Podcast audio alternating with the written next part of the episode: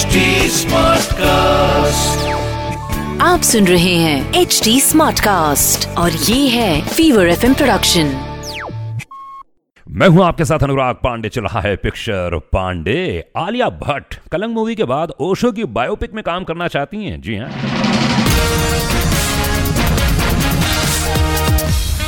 जब उनसे ये पूछा गया कि नेक्स्ट प्रोजेक्ट क्या हो सकता है उन्होंने बोला कि ओशो की बायोपिक में दिलचस्पी ले रही है लेकिन फ़िल्म बनाने के बारे में अभी तक सोचा नहीं है हाँ और पूरी तरह से बात भी नहीं कही है, लेकिन जब भी ओशो की बायोपिक बनेगी तो मैं उस फ़िल्म का हिस्सा ज़रूर बनना चाहूँगी। ओशो हिंदुस्तान के फिलोसोफर थे जिन्हें लोगों ने जितना प्यार दिया, उतनी ही नफरत की, और वाकई उनकी लाइफ बड़ी ही कॉन्ट्रोवर्शियल थी।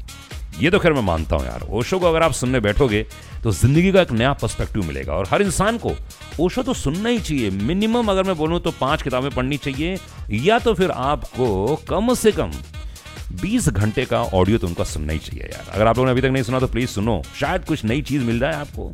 सिर्फ़ और सिर्फ़ अक्षर पांडे अनुराग पांडे के साथ।